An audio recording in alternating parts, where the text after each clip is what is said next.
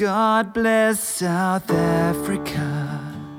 Lord, heal our land. Well, friends, I know it's been a heavy week talking about heavy things. I hope that you are still with me here. And I want to talk lastly about trusting in God in spite of the evil around us we trust that even though there's a very obvious presence of injustice and evil in our land and in our world, we trust that our God is good. We trust that our God is in control. You know what Job did when he was faced with a terrible tragedy? He lost everything. Literally everything he had was taken from him. And when he got the news that his life had fallen apart, we read this astounding statement in Job 1, verses 20 and 22. Job got up, tore his robe, and shaved his head. Then he fell to the ground in worship and said, Naked I come from my mother's womb, and naked I will depart. The Lord gave, and the Lord has taken away. May the name of the Lord be praised. In all this, Job did not sin by charging God with wrongdoing.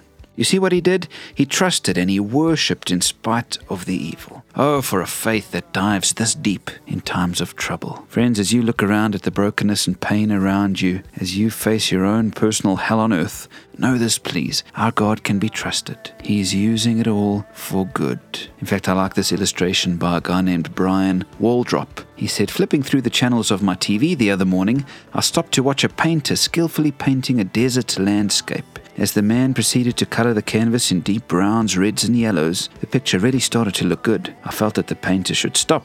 To me, the picture looked complete. But as I was thinking those very words, I cringed to see the artist add a dark blackish colour of paint to the canvas. As I had feared, the dark blob looked awkward and out of place. But as the man continued to add texture and other colors to the blob, it began to take shape. When the painter was finished, the part of the picture that I thought was ruined looked great. It was exactly what the painting needed to make it beautiful and complete. Then he says, I got to thinking how typical this is of my Christian life. I come to a place where I'm comfortable, and as I'm basking in goodness, God chooses to institute a change I neither expected nor wanted. And I cry out, No, Lord, you are ruining the picture. But as I allowed God to continue his work on the canvas of my life, to my surprise, the picture would begin to look pretty good. There have been times, however, that the change never looked good to me and perhaps never will. During these times, I must remember that God is still painting.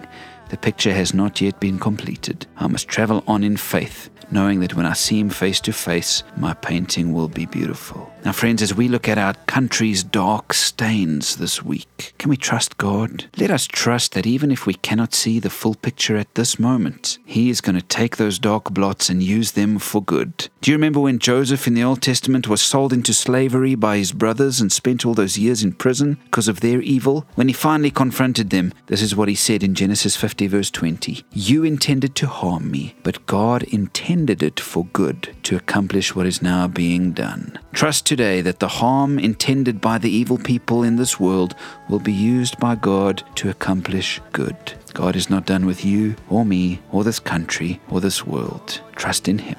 God bless, friends. May it be a good weekend for you. God.